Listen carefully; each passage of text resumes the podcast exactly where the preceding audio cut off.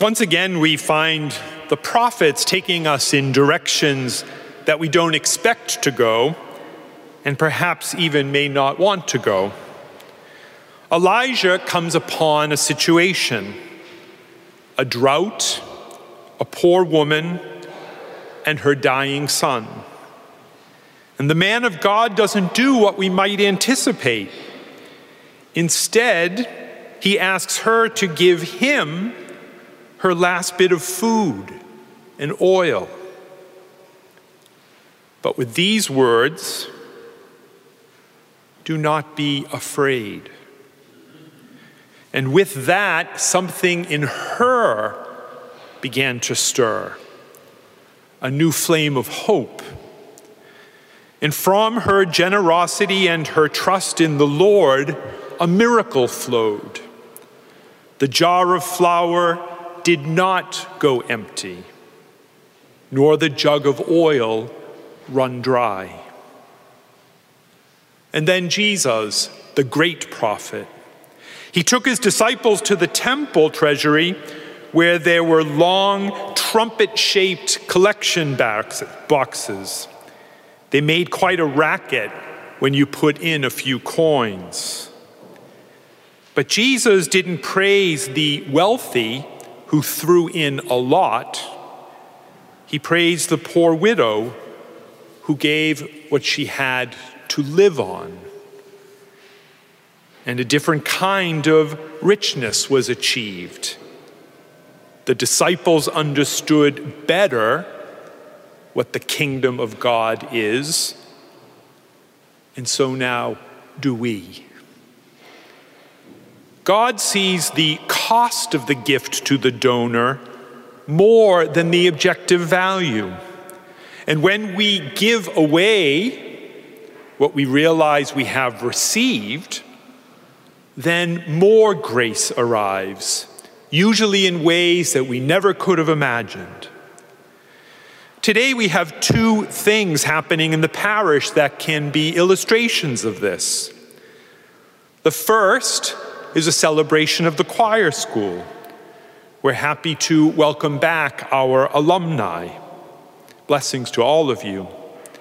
And then this morning, after the homily, we'll be installing our head chorister, Philip, and our deputy head choristers, Andrew and David. Roles that enrich the life of our school. Our choir school does not exist for itself. It exists to praise Almighty God and to nurture boys in the ways of morals, academics, faith, and of course, music.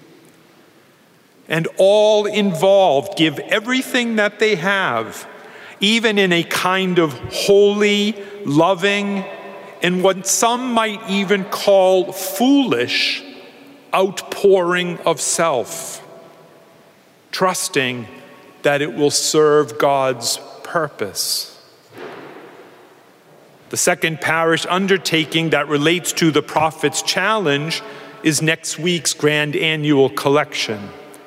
Now, I'm not going to use this as an extended commercial for that important fund, but merely to remind us that it is in trusting and in sacrificial giving to a place that strengthens our spiritual lives that we can also express our trust in God's care.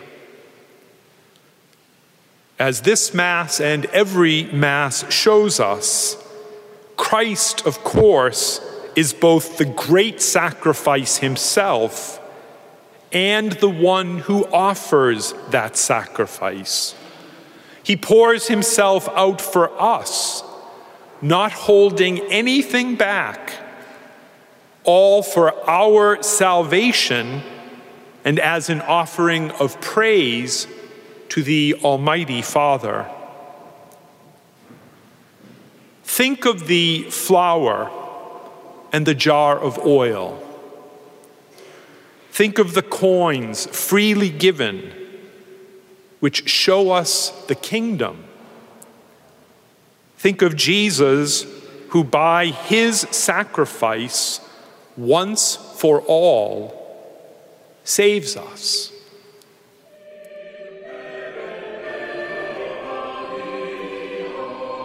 Thanks for listening to Within the Walls of St. Paul's Sunday Homilies.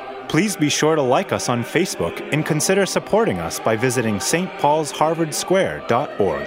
That's stpaulsharvardsquare.org. God bless and see you next time.